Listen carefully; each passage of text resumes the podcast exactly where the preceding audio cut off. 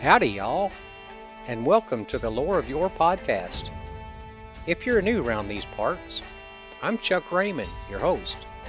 Each week, I tell you a story about some forgotten or lesser known piece of Kentucky history or a mystery. If you're a fan of the Old West, then you're likely familiar with Allan Pinkerton, the well known Scottish immigrant and barrel maker turned detective. Together with Chicago lawyer Edward Rucker, they created the Northwestern Police Agency, which later became the Pinkerton National Detective Agency. Would you be surprised to learn that Kentucky was home to another equally as famous detective? That's right. Captain Delos Thurman Yankee Bligh. Pinkerton and Bligh were said to be good friends and often helped each other solve cases. If you've been listening to my podcasts, then you've heard Captain D.T. Bligh's name a few times. He has appeared in the George Alsop and Jack Duncan podcasts. The good captain was better known as Yankee Bligh to law enforcement and criminals alike. Newspaper accounts from around the country speak very highly of him and his skills as a detective, saying that his only peer was Allan Pinkerton. I will have to admit that my first impression of Yankee Bligh when I researched the George Alsop story was not very good. I had gotten the impression that he hid from George and sacrificed Constable Harrison because he was afraid to serve the warrant himself when he found out that Alsop was waiting to kill him if Bligh and his men showed up. But after running into the captain's name in several other cases that I've read about since the Alsop podcast, I've softened my opinion of him. What say we return to yesteryear, and y'all decide for yourselves what sort of fella Yankee Bligh was? I have the time machine all charged up and ready to go. So hop in and let's pay Detective Bligh a visit. The year is 1842. The place is the waterfront in Louisville, Kentucky. A large and powerful looking young man has just stepped off the riverboat from Pittsburgh, Pennsylvania, on his way out west to become a fur trapper in the Rocky Mountains. That young fella is Delos Thurman Bligh. He's a muscular, six foot one inch tall, and weighs in at 250 pounds. He's a little upset because he has just found out that the water levels along the Ohio River are too low for the riverboat to go any further, and so are his funds. He's going to have to lay over and find work in Louisville in order to cover his expenses while he waits for the river to rise which could be weeks or months. The locks didn't exist yet, so traffic on the river was at the mercy of Mother Nature. The railroads weren't built out yet, and so travel by river was the fastest way to travel, you see. Fortunately for young Bligh, he had learned the skill of bricklaying in Pennsylvania, and there just happened to be a job open for a hod carrier at Fourth and Green Streets where they were building the old Louisville Theater. If you didn't know, a hod carrier is a person who carries bricks from one place to the next so that the bricklayers can do their job. He didn't stay in that position for long. He did become a bricklayer at that site before construction was completed. But sadly, that theater, along with many others that were built in downtown Louisville, are long gone. Some Pinterest pages showcase those old Louisville theaters, and they were beautiful works of art. Bligh's promotion to bricklayer was a hard fought battle, you could say. He was the strong, silent type, and went along to get along for the most part. And as usually happens, this made him appear to be an easy target for the other men at the construction site, but boy were they in for a big surprise. They mistook Bligh's gentle nature for cowardice and started to mistreat him. Big mistake. He tore into the group of men, and as many as dared challenge him, and according to newspaper accounts in the March 12, 1916 edition of the Louisville Courier Journal, he handed out black eyes, bruises, and bloody noses to all challengers. When the dust settled, he was the last man standing. That earned him the respect of the men there, and also the trowel and bricklayer position.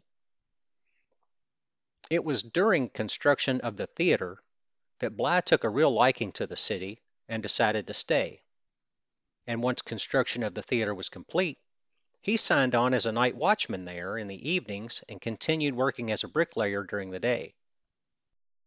Although I wasn't able to locate any details, it's claimed that it was working on a few cases as a night watchman in 1846 that gave him a taste of detective work, and he liked it. He was so good at solving the crimes that he caught the attention of Louisville's Mayor Kaye, who was so impressed that he appointed Bligh as deputy marshal under Captain Ronald, the city marshal. Bligh's first assignment was the city levee, the most dangerous assignment in the city due to all the riverboat traffic and the criminals that it brought to the city. He and his partner, Captain Jack Gallagher, became fast friends. They agreed that they would split whatever reward money that they earned, and the duo were very good at their job. Scarcely a day went by that they did not earn a nice sum of money. But their law enforcement career would have to be put on hold because in 1846 the Mexican War broke out and the men joined the local militia known as the Louisville Legion. The outfit served a 12 month tour of duty and fought in several battles. They fought under General Zachary Taylor at multiple key engagements, particularly the Battle of Cerro Gordo and the Battle of Monterey. They occupied Monterey for the remainder of their assignment, and near the end of 1847 they returned home to Louisville and Bligh, along with his partner Jack Gallagher, were back on the job, walking their beat along the river. Now, these two were said to be tigers in a fight, which there was no shortage of on the waterfront when dealing with the criminals traveling on the river. Bligh and his partner weren't limited to just the waterfront, though. There are instances where they captured horse thieves and other criminals away from the waterfront, obtaining large cash rewards for their captures. A peculiar problem surfaced in America just before the outbreak of the Civil War. Large amounts of counterfeit money began to circulate, hundreds of thousands of dollars worth of funny money. This perplexed law enforcement agencies around the country, and they all searched for answers as to where it was coming from and who was responsible. A famous Spanish counterfeiter named Letrenga was suspected of being behind it, but no one could prove it. His picture was sent to every law dog imaginable in an effort to find him. This is where we get our first real glimpse of Bligh's detective work. One of the things often commented on about Bligh was his uncanny memory. He could remember details and faces precisely, and it was that ability that is claimed to be the source of his success as a detective. He had seen Letrenga's picture, and while walking his beat one day, saw a man he recognized as the famous counterfeiter. Now, he had no lawful reason to approach the man and feared arresting him without concrete proof of him being behind the counterfeit currency. If the man really was the source of the funny money, Bligh didn't want to arrest the man and risk him being turned loose on a technicality, so Bligh didn't say a word to anyone about Letrenga being in Louisville. Instead, he trailed the man for three months, watching his every move. Then one rainy night, Bligh sees the man leaving his hotel carrying a satchel and follows him to an Italian boarding house.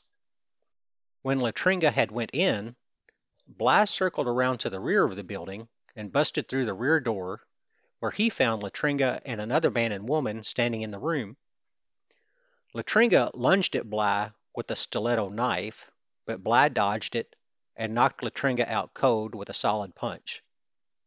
But where was the satchel? Bligh searched high and low, but could find no sign of it. But while he searched, he kept his eye on the woman and noticed that she kept glancing toward the bed. Suspicious of what might be hidden there, Bligh goes over and tosses it, and that's where he discovers a secret compartment with the satchel containing $22,000 in funny money. Bligh promptly arrests all three and gains worldwide praise and recognition for his deeds. It's shortly after this arrest he's made a policeman at large, which meant he had free rein to come and go as he pleased.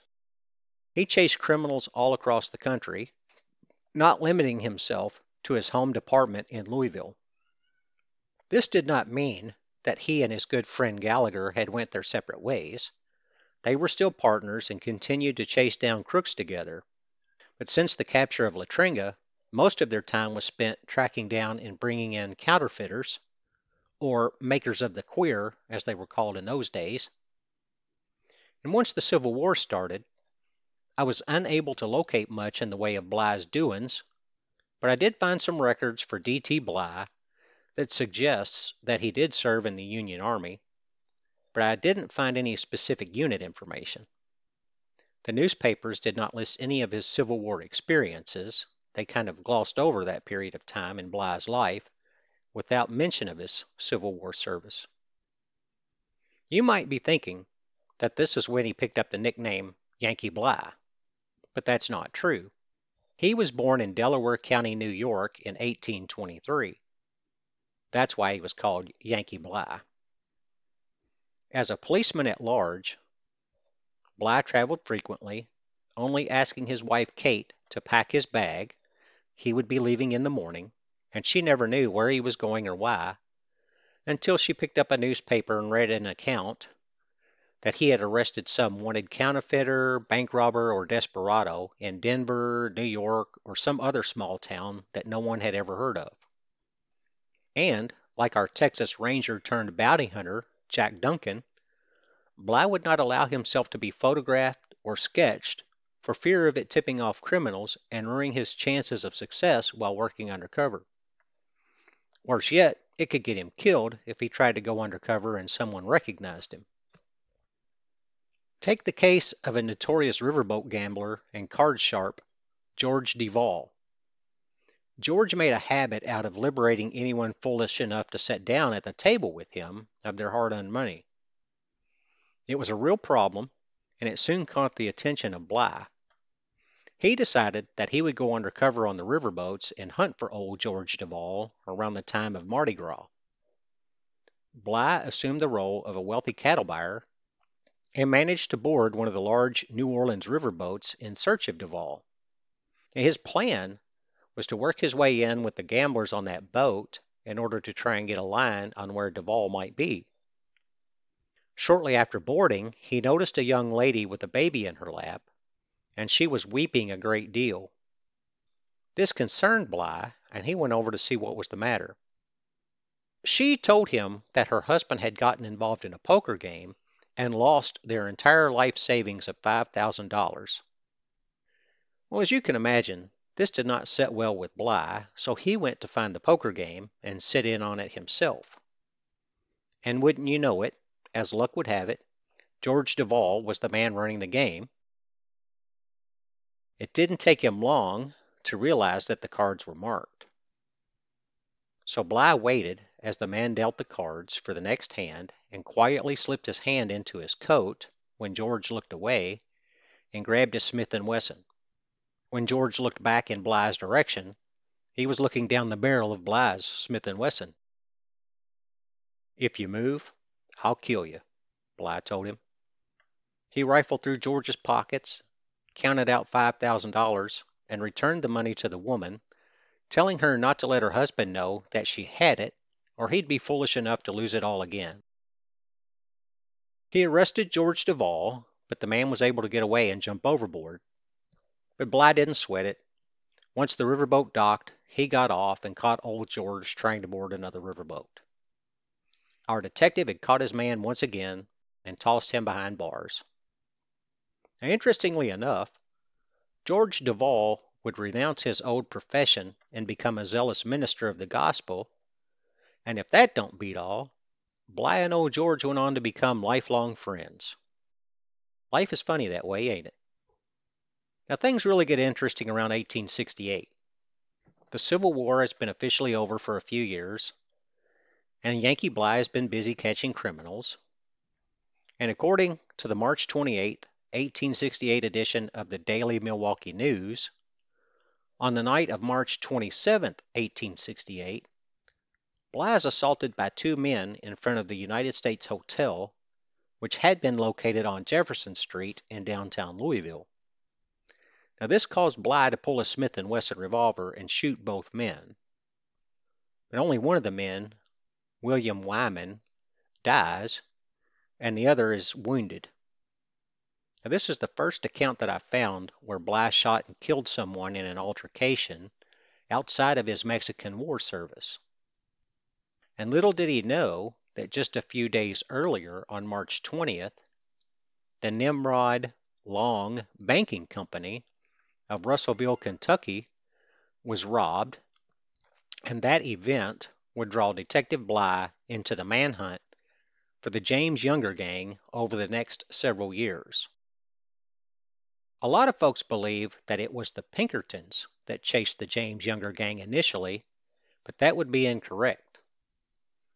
The Pinkertons didn't involve themselves until after the gang began to rob trains in 1873. You see, the Pinkertons were hired by railroad companies to protect payrolls and other valuable cargo traveling by rail. But Bligh and his trusted friend Captain Gallagher were on the gang's trail in 1868. By that time, the exploits of the James Younger gang were widely known. John Newman Edward had written positive articles about the gang, along with several dime novels in the year between 1866 and 1867. Anyway, the bank robbers had shot and wounded a clerk in addition to making off with $14,000. During their investigation, Bligh learned that the gang of bank robbers were George Shepard, his brother All Shepard, John Jarrett, Arthur C. McCoy, Cole Younger, Jim White, Dick Little, and a fellow by the last name of Saunders. No Jesse or Frank James. Although, years later, Bligh would say that he thought Jesse and Frank were in on the planning of the robbery. One day, Bligh gets word that George Shepard is in Nelson County, Kentucky, so he and Gallagher gather up some of their fellow lawmen and head off to arrest Shepard. As they got closer to where Shepard was supposed to be, several of the lawmen had to stop off at a saloon for some liquid courage. Disgusted by that, Bligh said to the men, The whole bunch of you get back to Louisville. Men who need whiskey to make themselves brave are miserable cowards and no good to me. You'd all fall in a faint if Shepard said boo. And off they went, Bligh and Gallagher. It was quite some time before they found someone willing to tell the lawmen where Shepard was. The folks in the area didn't like Shepard, but they feared him nonetheless, so no one was in a hurry to stick their neck out and rat on George Shepard and where he might be they were finally able to convince a man to wink at them when they got near to where George was. As the two men neared a little grocery store, the informant winked. And now accounts vary here.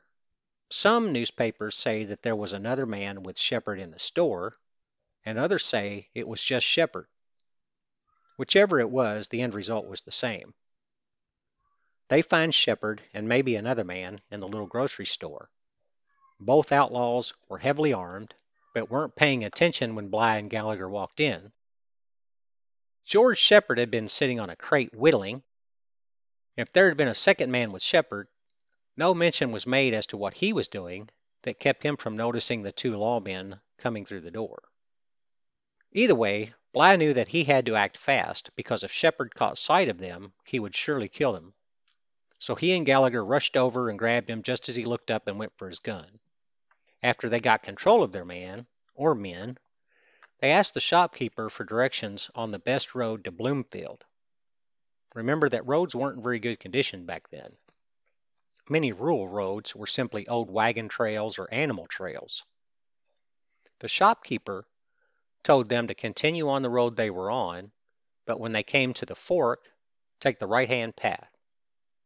So Bligh and Gallagher head off down the road, but what they didn't know was that the shopkeeper was buddies with the outlaw and had managed to get word to some of the gang about what had happened. The gang were able to ride fast enough to get to an isolated spot and set up an ambush along the road. But it was all for nothing. You see, Bligh figured that the shopkeeper would do exactly what he did, so they took the left-hand road to Bloomfield and on to Louisville. And once locked securely away, someone confirmed Bligh's suspicion about the shopkeeper's betrayal, so he rode back and arrested him too. Now, a lot has been told about the exploits of the James Younger gang, but few know that the men were frequent visitors to Louisville, Kentucky, Nelson County, and the surrounding areas. In the March 6, 1898 edition of the Louisville Courier Journal, about Frank James being near death in his home in St. Louis, the article describes the many exploits of the James brothers in Louisville and Kentucky. One account, told by Captain Daly of the Louisville Police, specifically mentions an early encounter Frank and Jesse had with Detective Bligh. Shortly before the bank in Russellville had been robbed, the Louisville police had been warned that the James gang were coming to Louisville with plans to do similar mischief. So Bligh went out and stationed himself in a spot where he expected the gang to show up. The problem with Bligh's plan, though, was that he had never seen a photo or sketch of either of the James brothers. So while he's waiting, two men approach and ask him for the best route to Jeffersonville, Indiana.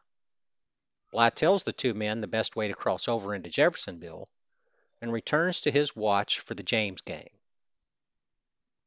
A day or so later, Bligh receives a letter from Indiana from Frank and Jesse James stating that they were glad to have met his acquaintance.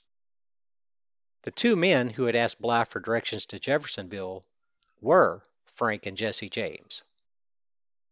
And it weren't just those two who played games with the Louisville authorities.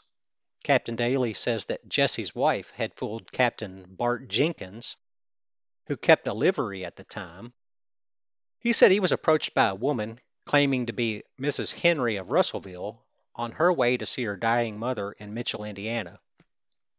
Captain Jenkins, feeling sorry for her, I reckon, loaned her a horse and buggy so she could reach her dying mother before it was too late. He later learned that the young lady was the wife of Jesse James and had been riding to meet up with him in Indiana. Unlike what the movies often portray, the James Younger gang operated in many states. They may all be in on the planning, but it wasn't always the same core group of James Youngers committing every robbery and many of their robberies were committed under fake identities. For instance, many say that the Russellville, Kentucky bank was robbed by Jesse James, but no one can place him there or his brother Frank. And in 1881, after the robbery on the Rock Island Railway, detectives working that case found out that the leader of the gang called himself Mr. H. D. Wilson of Louisville, Kentucky only to find out later that it was an alias used by one of the James brothers. And not long after that robbery, Louisville police get word that the James brothers and their gang were hiding out in the hills of Nelson County. The gang knew that the pay car carrying the pay for the workers building out the Bloomfield branch of the Louisville and Nashville Railroad made the trip with their weekly wages every Saturday night. There were over a 100 men working at that site, so the cash reward would have been pretty high. Captain Bligh gets a tip that the James gang intends to rob the pay car the next Saturday night in an isolated area near Taylorsville. Bligh gathers up around 20 lawmen and all board the pay car and hide, waiting to ambush the outlaws when they open the door. But the gang got wind of Bligh's plan and abandons their attempt. And this is how things went between Bligh and the James Younger gang over the years. And it's not as if Bligh isn't trying. He pressured the gang so hard that in 1875, Jesse wrote letters to several newspapers complaining about Bligh's constant harassment. And despite the pursuit of the James Younger gang taking up much of his time, Bligh is still hard at work catching other rapscallions. In the June 6, 1876 edition of the St. Louis Globe Democrat, there's an article called Detective Hennessy and His Trip to Louisville. It tells about the capture of two wanted safecrackers in Louisville by Detective Bligh.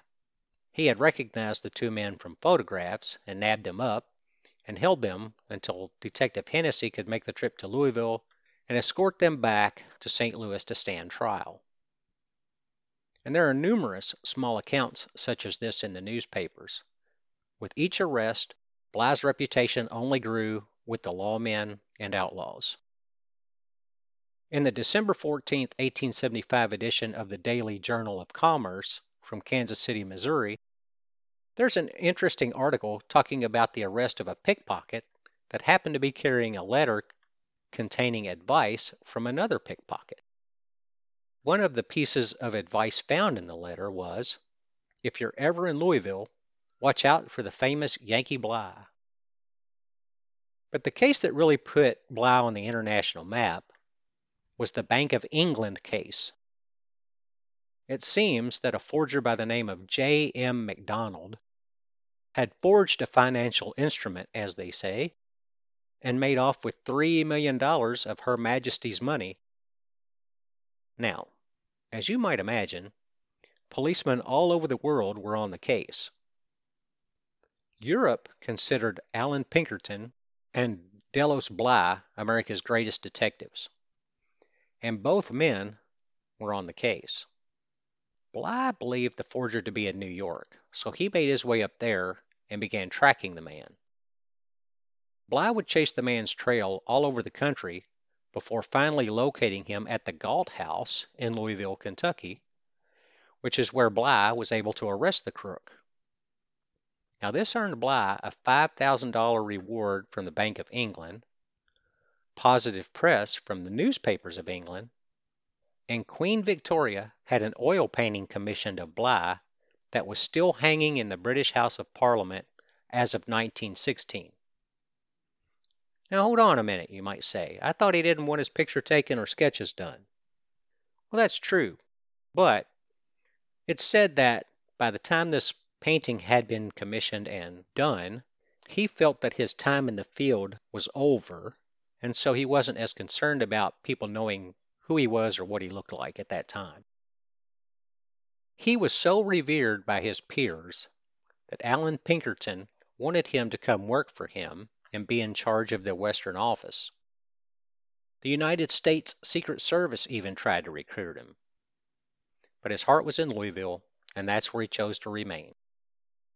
For over 40 years, Captain D.T. Bligh struck fear in the hearts of outlaws and kept Louisville safe and no matter who the mayor was or who was in charge of the police department, Bligh remained the one constant through them all. No one dared to even think of getting rid of him. The 1916 edition of the Louisville Courier Journal article about Bligh's life described him as a gentle giant, slow to anger, but watch out if he was angry. He had nerves of steel and despised thieves, but he also had a heart of gold. There are several accounts that highlight Bligh's compassion for his fellow human, one of them being the story of the young woman he encountered on the riverboat whose husband had gambled away their life savings. Another is an account of his helping a young man get his life together after making a dumb mistake. He was said never to have abused his authority and never went beyond what the job or a situation required. He loved Louisville, and Louisville loved him back. On March 2, 1890, the great chief of the Louisville Detective Force would draw his last breath, having succumbed to worsening heart failure. He had been sidelined from doing the work he loved a few months earlier, and the March 3, 1890 edition of the Chicago Tribune carried the news from Louisville of Bligh's passing. It notes that Billy Pinkerton, son of Allan Pinkerton, had visited with Bligh in Louisville two weeks prior to his death. Pinkerton is quoted as saying that besides his father, Bligh was the greatest detective who ever lived. Chief Bligh was buried with full police honors. There is a find a grave entry for Delos T. Bligh. He's buried with his wife in Cave Hill Cemetery in Louisville, Kentucky. So, what do you think? Was Detective Bligh afraid of George Alsop? Or was he too busy chasing the James Younger gang and other notorious desperados with the Pinkertons and Texas Rangers? He obviously wasn't afraid to get in a scrape, if that's what it took. This story was an interesting one to dive into. I didn't originally set out to research D.T. Bligh, but he kept turning up in other places where I am researching parts of my own Raymond family line. To also find him in the George Alsop and Jack Duncan stories was amazing to me. Now that I know more about him, though, I understand why his name turns up so much. Some interesting things that I encountered that I'd like to share with you come from various newspapers after the death of Chief Bligh. In the May 8, 1890 edition of the Evening World from New York, New York, there's an article about a man's encounter with Yankee Bligh. He said that Bligh had followed him for a week before he finally confronted him. He said the whole affair had scared him to death once he realized that Bligh was after him, but it turned out to be a case of mistaken identity. He said Bligh approached him and told him that he suspected that he was a murderer out of New Orleans, and he showed the man a picture of the murderer that he kept in his hat. The resemblance was uncanny. And the way he described Bligh's demeanor throughout their encounter tells you that he was a no nonsense type of guy. He even let the guy know that he knew who he really was, that he was born in Kentucky and that he lived in Middletown. And that seemed to nerve the poor guy even more. In the March 6, 1898 edition of the Louisville Courier Journal, eight years after Bligh's passing, there's a story about Frank James being ill, and the article details many of the encounters that he and Jesse had with Bligh. In 1916, the Louisville Courier Journal ran a series that came out every Sunday that year called Noted Characters Memorable to Louisville. The March 12, 1916 edition was the story of Yankee Bligh. It wouldn't be until the April 28, 1955 edition of the Messenger Inquirer from Owensboro, Kentucky, that we find mention of Detective Bligh in a story called Death of a Legend by Will Henry. Now, this is where things got weird. I'm not sure where old Will got his story from, but he had a lot of things wrong. He claims that D.T. Bligh was named A.B. Bligh and was a famous Pinkerton detective.